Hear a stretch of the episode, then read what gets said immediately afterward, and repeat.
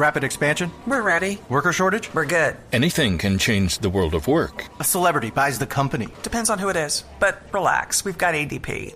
From HR to payroll, ADP designs forward thinking solutions to take on the next anything. From the Wall Street Journal, this is Bad Bets. I'm Ben Foldy. In our first episode, the brand new company Trevor Milton started, D Hybrid, had passed its first big test. The company had impressed executives at Swift Transportation, one of the biggest trucking companies in America. We'll come back to that. But spoiler alert D Hybrid would ultimately fail. There's a reason you've heard of Nikola and not D Hybrid. Years later, when Nikola went public and Trevor Milton was being hailed as a visionary founder, he talked about his past failures and what he learned from them. Here he is on a podcast called The Truck Show, saying that Nikola investors were treating it as a company worth billions of dollars, in part because of those failures. They want to know that you've failed. They want to know that you've you've been destroyed and gotten back up. And because when times get tough, they want to know you're the right leader. So all those guys out there listening right now, like if you failed, all that means is that you're going to be a better leader in the future. You're going to have more compassion. You're going to understand more, and you're never going to give up. And people will invest in you because of your failures. That's how Trevor saw it. But what's interesting to me, having reported this, is how Trevor pitched and managed the companies that ultimately failed. And what happened to some of their investors. Because as I dug deeper into Trevor's past, I found patterns that repeated themselves. Trevor, a natural salesman, would build up his businesses using charm and a big vision. He had a real knack for raising money, often making big promises to investors. And later, just like they would at Nikola, some investors in those businesses would be left with big, life changing losses as Trevor rolled on. So that's what we're going to get into in this episode. And the reporting behind what you're about to hear, we sent to Trevor Milton's PR rep and lawyers and asked for Trevor's side. They didn't answer our questions. Okay, we'll start where we left off. It's March of 2010. Trevor seems to have Swift in his corner, and he's finding it easier to get some local folks, friends, family, church acquaintances, to give him money. And a lot of these investors, they're just regular workaday people who were giving Trevor big sums, sometimes their life savings, towards what they hoped would be the truck of the future. Hi. Hey, Hey, how ben, ben Foldy from the Journal. How are you? I met one of these people in Utah this past July. His name is Rob Chambers. We talked in his house in a small town outside St. George. He'd just gotten home from a long day, working in the field for a utility company. I asked Rob how he first met Trevor, and he said that actually, years before he decided to invest with him, they'd gone to the same high school in Kanab, Utah. What do you remember of him? Like, what was your impression? Seemed like a nice guy. He, I feel like he shared the same morals I did and same kind of belief system. Is, are most people in Kanab LDS? Or? Most everybody is LDS. LDS is in the Church of Jesus Christ of Latter day Saints, the largest religion in Utah, and a social network that ties a lot of its towns and communities together. In 2010, the network of folks from southwestern Utah was buzzing with the story of the new hotshot entrepreneur, Trevor Milton. And soon it reached Rob Chambers, who by then was a sophomore in college a few hundred miles north. He said his roommate, who was friends with Trevor, would regale him with stories of Trevor's business savvy. He'd tell us about this new thing that was going on with the hybrid and Swift, and obviously he would use Trevor Milton's name. Yeah, Trevor Milton, he's like, I went from high school to some big businessman that does all these great deals with big companies. Rob says he was told that people he respected in the community were investing in Trevor's venture. And at that exact moment, Rob says he happened to be sitting on a large sum of money $40,000, most of which he'd just made at his summer job installing alarms. And then his roommate told him Trevor was looking for a new investor and that he would introduce them. And what do you what do you remember of that meeting? when I got there, dude, Trevor greeted us, like super charismatic, like really nice. And I was like, oh, wow. Yeah, I, I remember you, yeah, in high school. And he kind of treated me like he knew me. Oh, hey, man, how's it going? Like, like buddies, but I was really never his friend. Did, did he call you buddy by chance? Uh, I th- actually think he might have, yeah. Um, but but he's really charismatic, really nice, and he took us to his office, which was like huge, lots of glass. Like, seemed fancy. Yeah, super fancy. Yeah, especially for me. Rob says right off the bat, Trevor was in full pitch mode, connecting with Rob over his summer sales experience. He kind of made me feel like he knew exactly where I was coming from because he had been in alarm sales, and basically told me that you make so much money every summer. Why don't you invest it and double it and you won't even have to go to work? Right? That sounds pretty good. And it's it's somebody who's friends with people that I trust. And I have heard of this guy. I know him. I know he served his church. And so I thought, well, yeah, great, let's do it. So Rob told Trevor he wanted to invest in D Hybrid, the company that was doing natural gas conversions on trucks, the one whose founding we told you about last episode. Rob said Trevor told him he had something better shares in Lexon Industries. Lexon was the company Trevor Milton started when he sold his alarm company. We told you about that last episode. Lexon also did business as upillar.com. It was building an online classified site. Trevor said it would be a competitor to Craigslist and eBay within a few years. And Lexon, aka Upillar, was the parent company of D Hybrid, the truck company, according to the latter's financial documents. It might sound a bit complicated, but it's not. Lexon was Upillar and was the parent of the truck company. We heard from a few people that wanted to put their money into the truck company that said that they were directed to Lexon instead. Here's another person from Southwest Utah that I talked with, Tad Casebolt, who invested after coming back from a deployment in Afghanistan. I was told, yeah, this is really great. The hybrid's awesome. Do you want to invest in it? Yes, I do. Okay, so here's the thing, Tad, is that we're actually going to put your money into this umbrella company called Lexon Industries. So all the documents and stuff that you're going to see will say Lexon, but you're really investing into D Hybrid. And so I was kind of like, okay, well, oh, I've never invested before. I don't know if that's normal or not, but uh, why do we have to do that? And I was sold the idea that, hey, what's great about this is that since you're investing into Lexon, Lexon also controls this website called UPillar. So if UPillar does well or whatever, then that's an added bonus. And Tad wasn't the only person I spoke to who said they were told that if UPillar took off, they'd get an even bigger return. Rob Chambers, the college sophomore who met Trevor in his office, he says he found Trevor's pitch for Lexon so convincing that he decided to go all in that day. I actually brought three cashier's checks, one for 20,000, one for 10,000, and another one for 10,000. Cuz I was thinking, well, maybe I'll go 30 or maybe I'll go all 40. And when I got done talking to him, I felt like, dude, I want to put my money on these guys because I know they'll succeed. He says he left Trevor Milton's office feeling pretty great. There was one detail he remembers, though, that stuck with him. So I, I uh, looked at my account history on that account. It was like 10 minutes after I gave him those checks. Like, pretty quick you know, maybe half an hour. So let's say half an hour after I give him those checks, they were in the bank. They were cashed. Rob shared with me copies of his checks and bank records that backed up his memory of that day. And looking over the paperwork that Rob signed during that meeting with Trevor, I noticed a couple of things right away. First, the paperwork. It's seven pages of text that doesn't say anything about what Lexon does as a business, and it doesn't mention dHybrid, the truck company. It does have a paragraph, three pages in, about the risk. Quote, investor understands that an investment in the company involves substantial risks, end quote. And also, that the investor attests that they can afford to lose their money.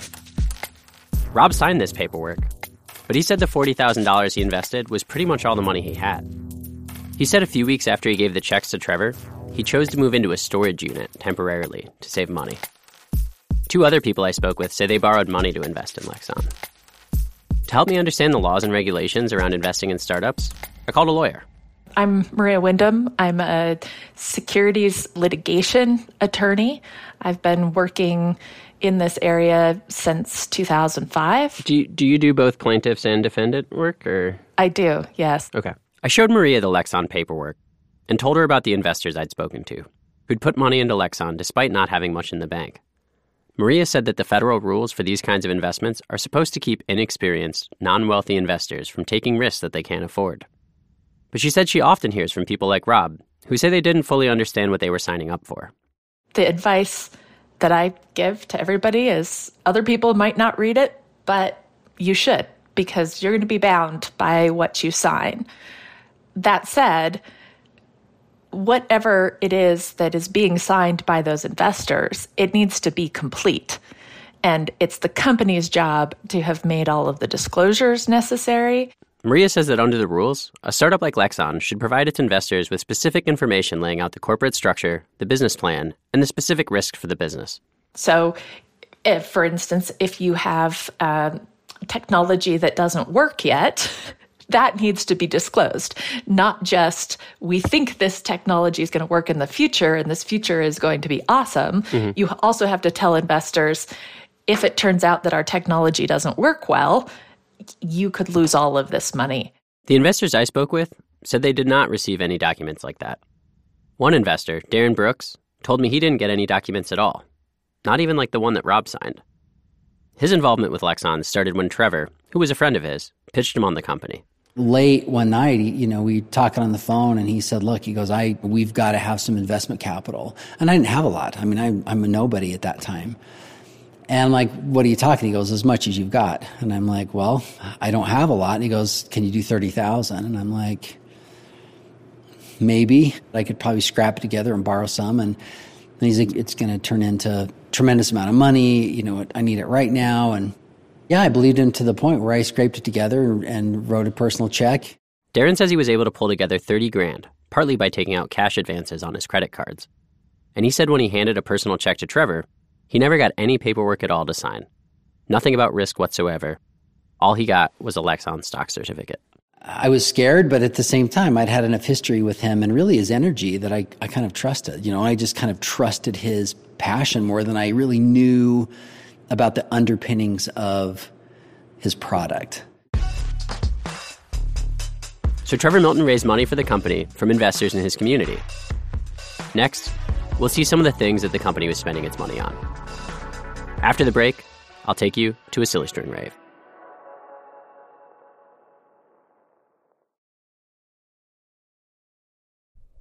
This episode is brought to you by Charles Schwab. Decisions made in Washington can affect your portfolio every day. But what policy changes should investors be watching? Washington Wise is an original podcast for investors from Charles Schwab that unpacks the stories making news in Washington and how they may affect your finances and portfolio. Listen at schwab.com slash washingtonwise. AI may be the most important new computer technology ever, but AI needs a lot of processing speed, and that gets expensive fast. Upgrade to the next generation of the cloud, Oracle Cloud Infrastructure, or OCI. OCI is the single platform for your infrastructure, database, application development, and AI needs. Do more and spend less, like Uber, 8x8, and Databricks Mosaic. Take a free test drive of OCI at oracle.com slash Wall Street. Oracle.com slash Wall Street.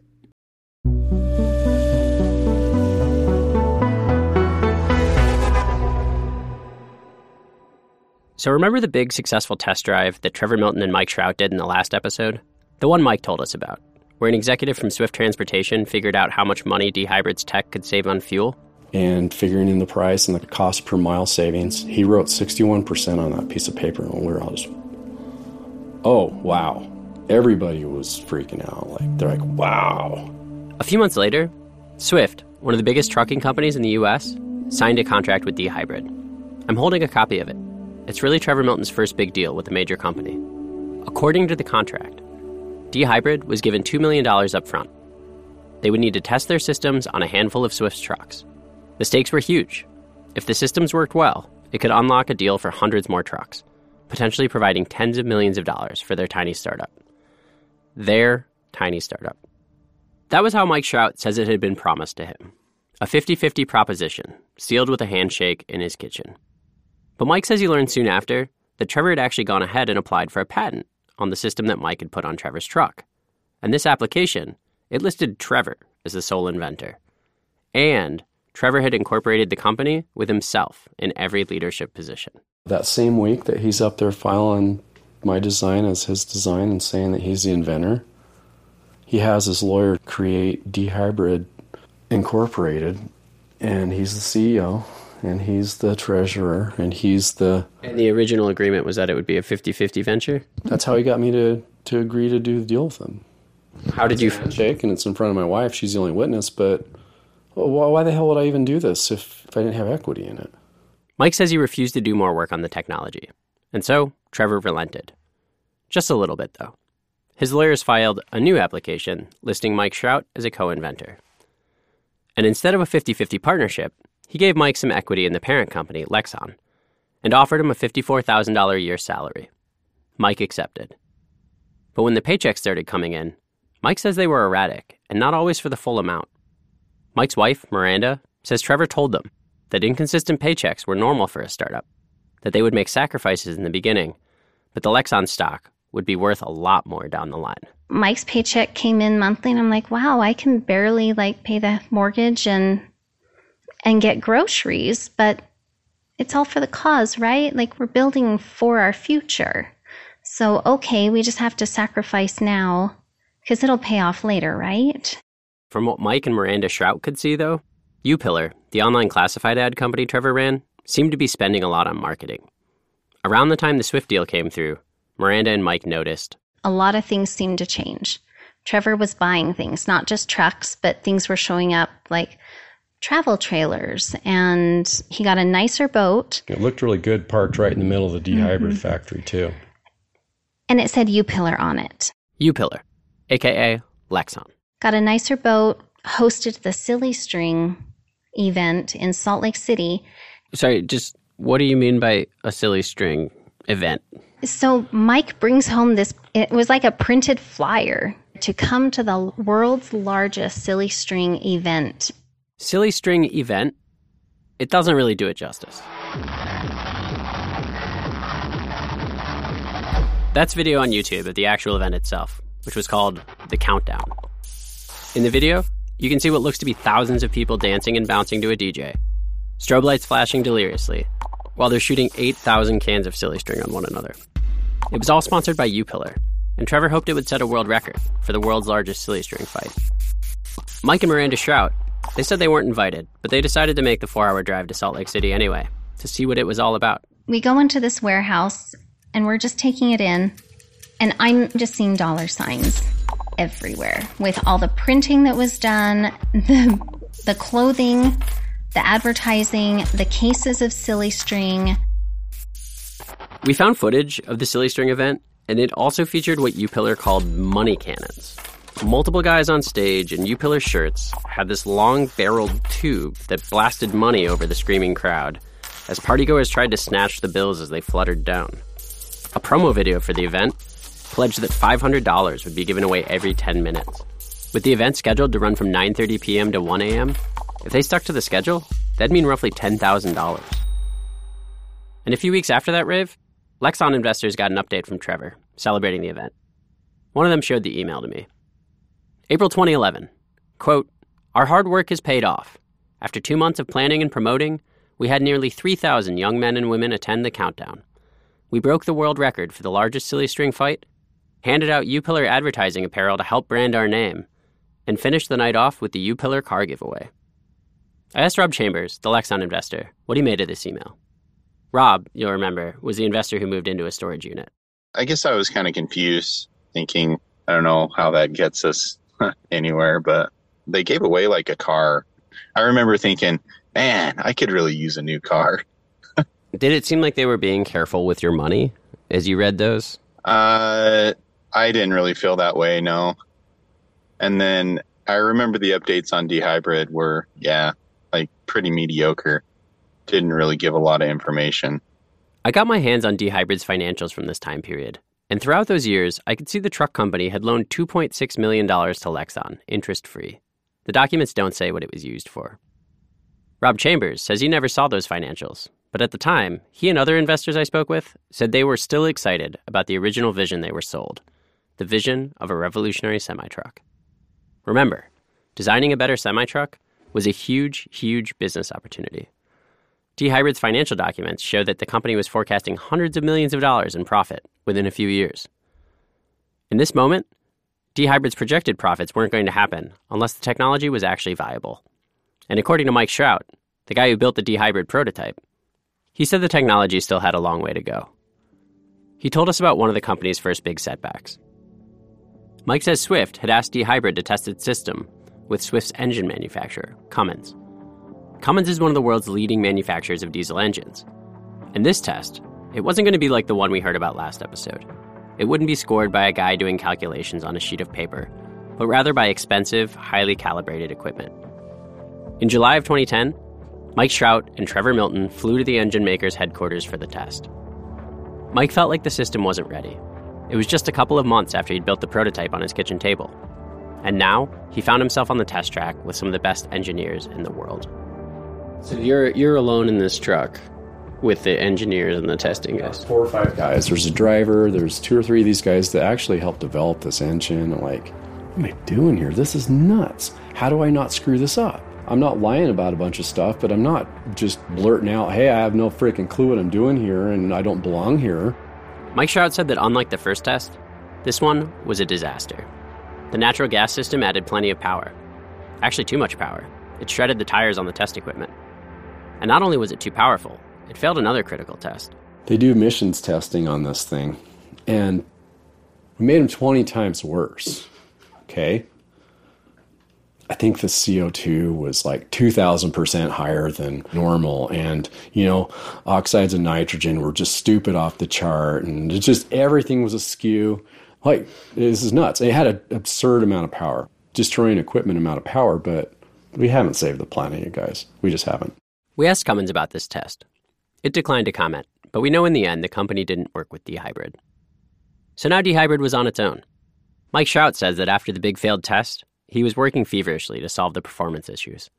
He had to. He'd put everything into somehow pulling this off. But he says he was told that there was no money for the equipment he needed. Somehow, dHybrid, despite the $2 million advance from Swift, seemed to be short on cash. Its financial documents show that it only had $453 in the bank at the end of 2011.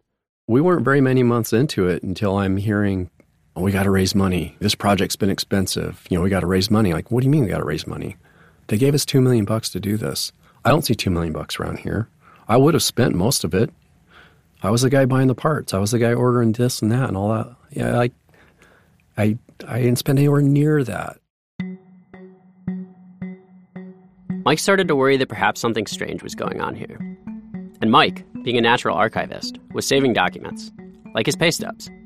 He showed them to me. You see him being paid by a mix of company names. Every time I get a little, you know, a little chunk of change for monthly maintenance, it's either out of his account, or it's from UPillar, or it's from Lexon, or it's from whatever. It's from a whole bunch of different random bank accounts and stuff. Sometimes it's meet him at the bank, I'll do a withdrawal, and just super random. On top of that, Mike's paychecks were continuing to shrink.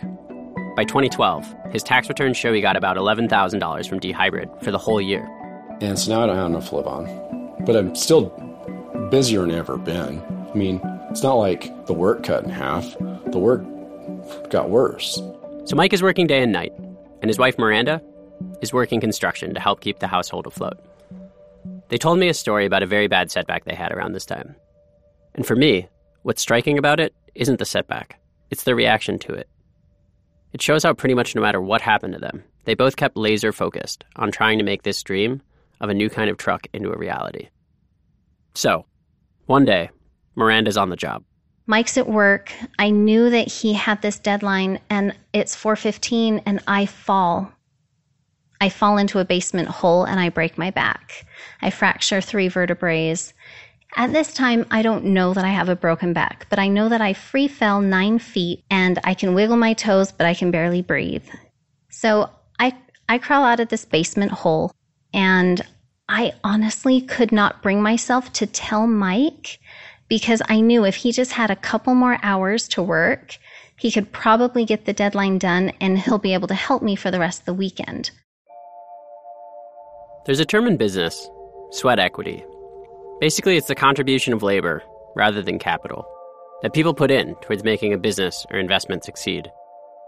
And I've heard some pretty wild stories about startups and the sacrifices and sweat equity that people put into them in their early days. But I don't think I've heard anything quite so brutal.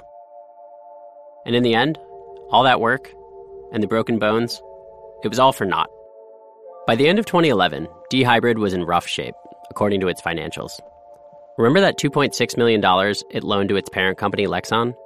Much of that, about 1.9 million, had been repaid to dHybrid. But the documents show that the truck company ended the year with just over $450 cash on hand. They don't explain what happened to that $1.9 million that had been repaid. DHybrid's financials also show the company borrowed $800,000 and paid more than $40,000 in interest on those loans. One of those loans it took from Trevor's father, Bill Milton. We reached out to Bill Milton, who declined to comment while his son's trial is ongoing. And then, in 2012, DHybrid lost its major customer, Swift. Two years after signing their deal, Swift sued DHybrid. Swift said that the trucks DHybrid provided for testing had engine issues and didn't perform as promised. And while Trevor was not named as a defendant, Swift alleged that some of the $2 million advance was spent on DHybrid's quote, officers or directors' personal use and or other purposes unrelated to the technology, end quote.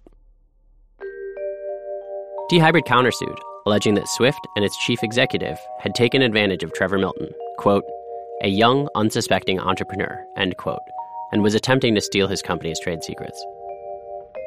Both sides denied the other's allegations, and they settled in 2015.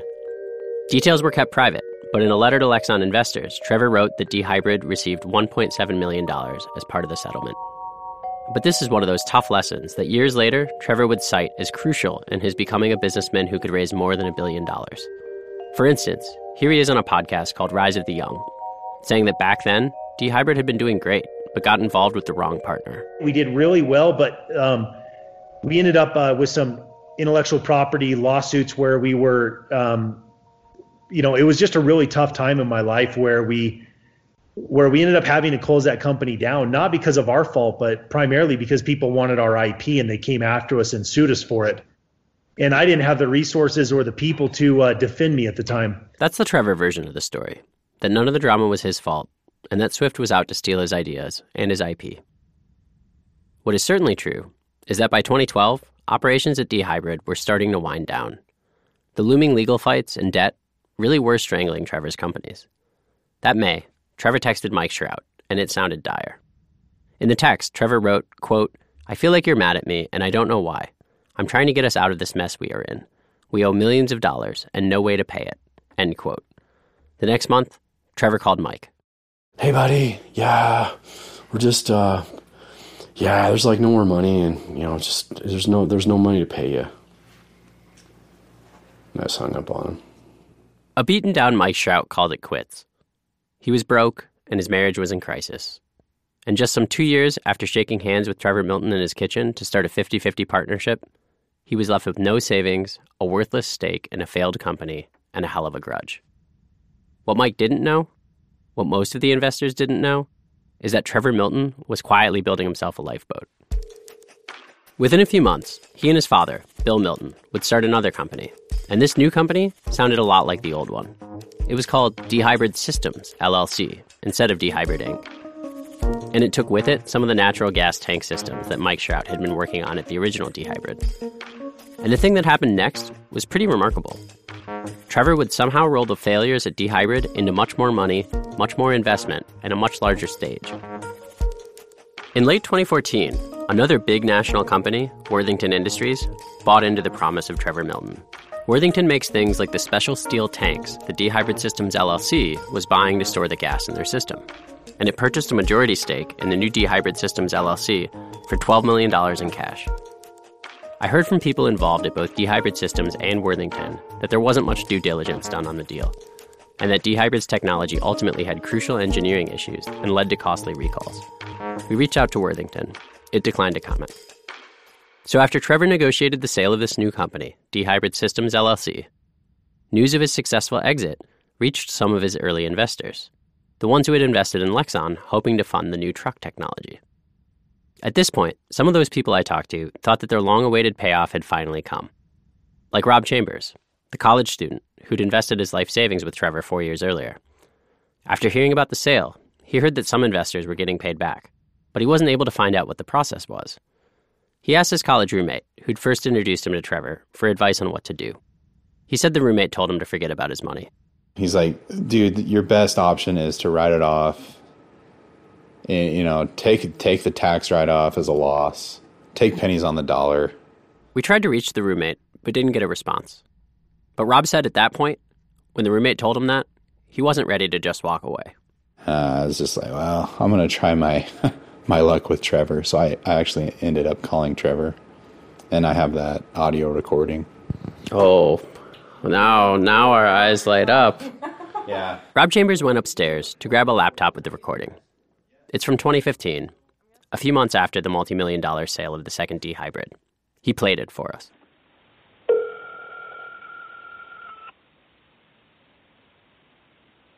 This is Trevor. Hey Trevor, how you doing? Good. Awesome, man. Um, this is Robert Chambers. Um, I Um, probably don't ring a bell. Rob, just give me, give me, if you can, if you can hold on, I gotta get off the other line. It's gonna take me a minute, okay? I I can't. I need to talk to you about it. I mean, I'm not not upset or anything, and I know they they explained to me that you're working well, on you gotta hold something. on. I'm on a conference call. You gotta hold on a second. Give me about 30 seconds. Drop off. Okay, thank you. Hold on one second. Trevor put him on hold for almost two minutes. And then, All right, I'm back. What's go- so? Who am I speaking to? I'm sorry, I'm completely lost. Oh no, you're fine.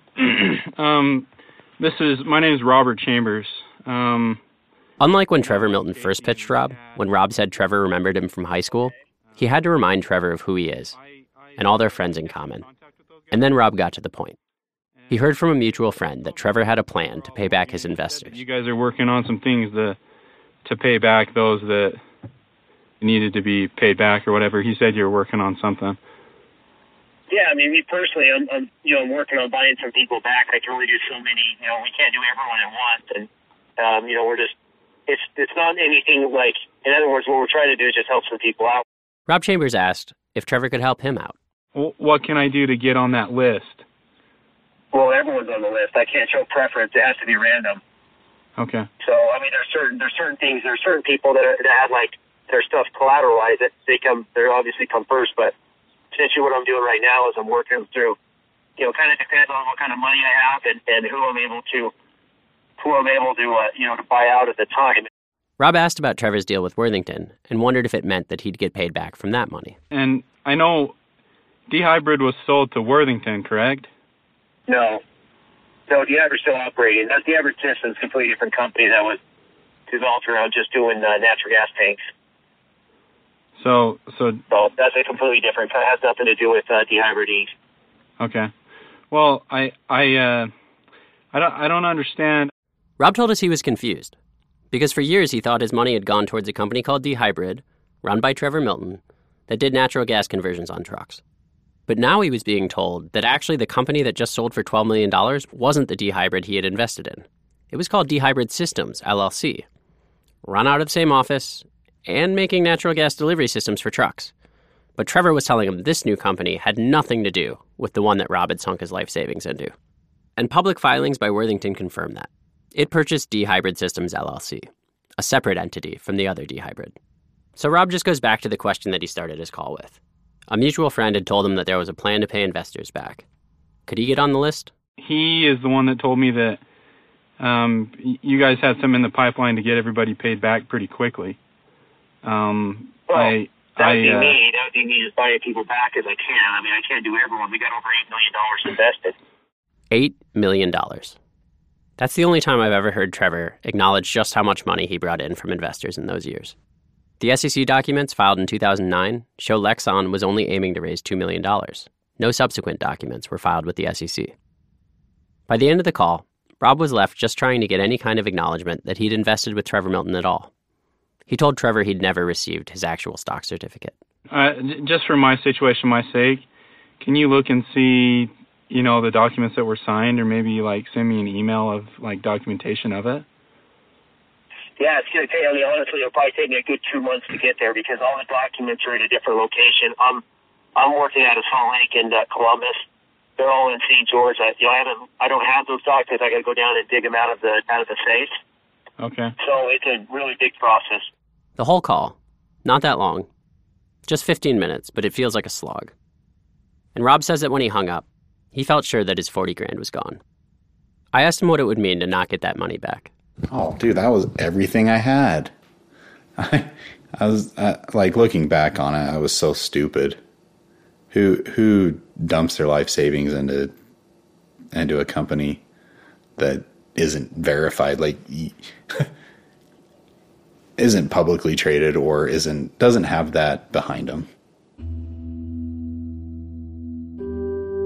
Rob looked a little defeated, When we talked, we were sitting at his kitchen table. It had been a long workday, supporting his two young kids and his wife. So I'm gonna I'm gonna be working a nine to five forever, man. like I don't have anything to fall back on. This was the impact that losing all that money had on Rob Chambers. And Trevor said the company had raised so much more $8 million.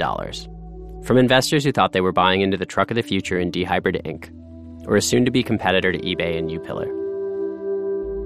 Darren Brooks, the friend of Trevor's who, after a late night phone call, borrowed money to invest in Lexon, he was also trying to get his money back.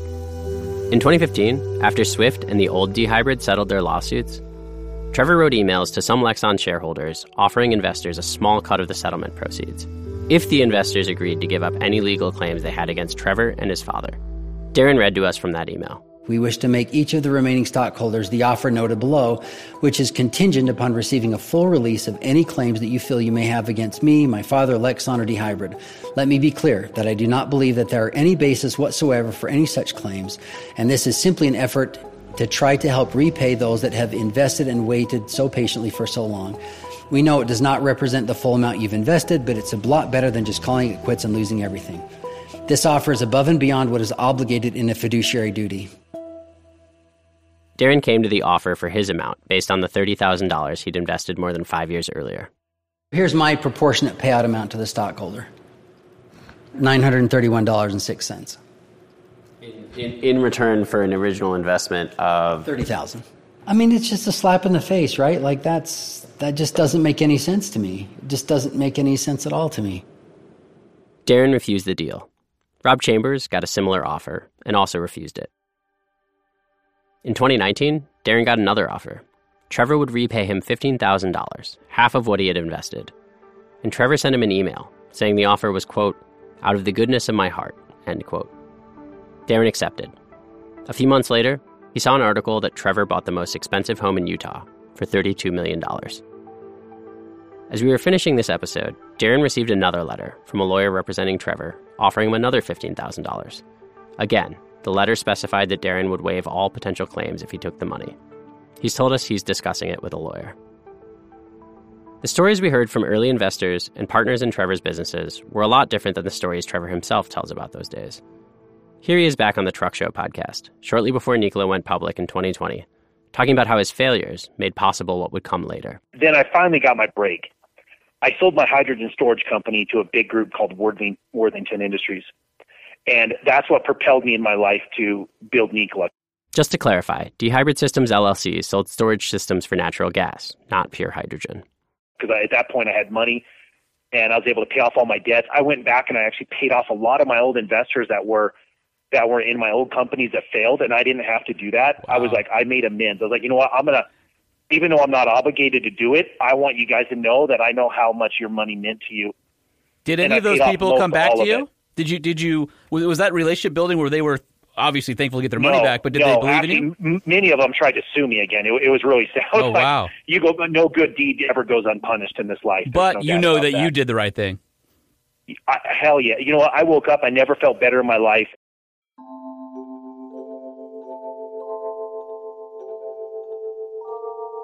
Last episode, Mike Shrout couldn't possibly imagine that the young alarm salesman who charged him $99 for a free alarm install could ever be in charge of a company with a multi billion dollar market value doing deals with GM. Now, Darren Brooks and Rob Chambers say they couldn't possibly fathom that the man that they had invested with would be a billionaire within a few years. But they didn't have Trevor's vision. Trevor still had his big idea, the locomotive semi truck, and he was about to share it with the world.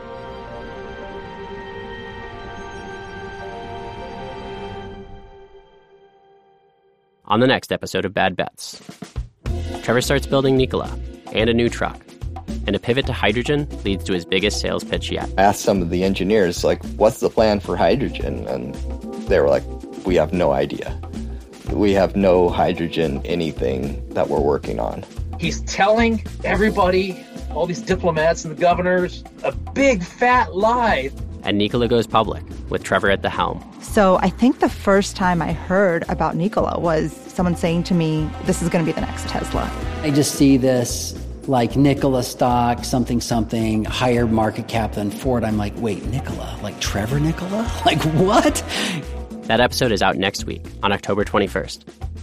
Bad Bets is a production of the Wall Street Journal. This season is produced with Jigsaw Productions in collaboration with Storyforce Entertainment. This episode is hosted by me, Ben Foldy. The series is directed by Sruthi Pinnamaneni. Scott Salloway is the supervising producer. Ken Brown is WSJ's financial enterprise editor. Shane McKeon, Frank Matt, and Garrett Graham are the producers. Editorial consulting by PJ Vogt. Fact checking by Elizabeth Moss. Sound design, original composition, and mixing by Armen Bazarian. For the Wall Street Journal, Daniel Rosen is the co executive producer of WSJ Studios. Ben Weltman is the senior executive producer. For Jigsaw Productions, Stacy Offman and Richard Perello are executive producers. For Storyforce Entertainment, Blye Pagon Faust and Cori Shepherd Stern are executive producers. Special thanks as well to WSJ's Charles Farrell, Jamie Heller, Brent Kendall, Christina Rogers, Corey Ramey, James Finelli, Mike Colias, Rick Brooks, Emma Moody, and Jessica Fenton. If you're enjoying the series, please take a moment to subscribe and rate us on your favorite podcast platform. And thanks for listening. See you next week. The Claude 3 model family by Anthropic is your one stop shop for enterprise AI. Haiku is lightning fast and cost effective. Sonnet strikes the perfect balance between skills and speed. And Opus sets new industry benchmarks for intelligence. Learn more at anthropic.com/claude. This message comes from Viking, committed to exploring the world in comfort. Journey through the heart of Europe on an elegant Viking longship with thoughtful service, destination focused dining, and cultural enrichment on board and on shore. And every Viking voyage is all inclusive with no children and no casinos.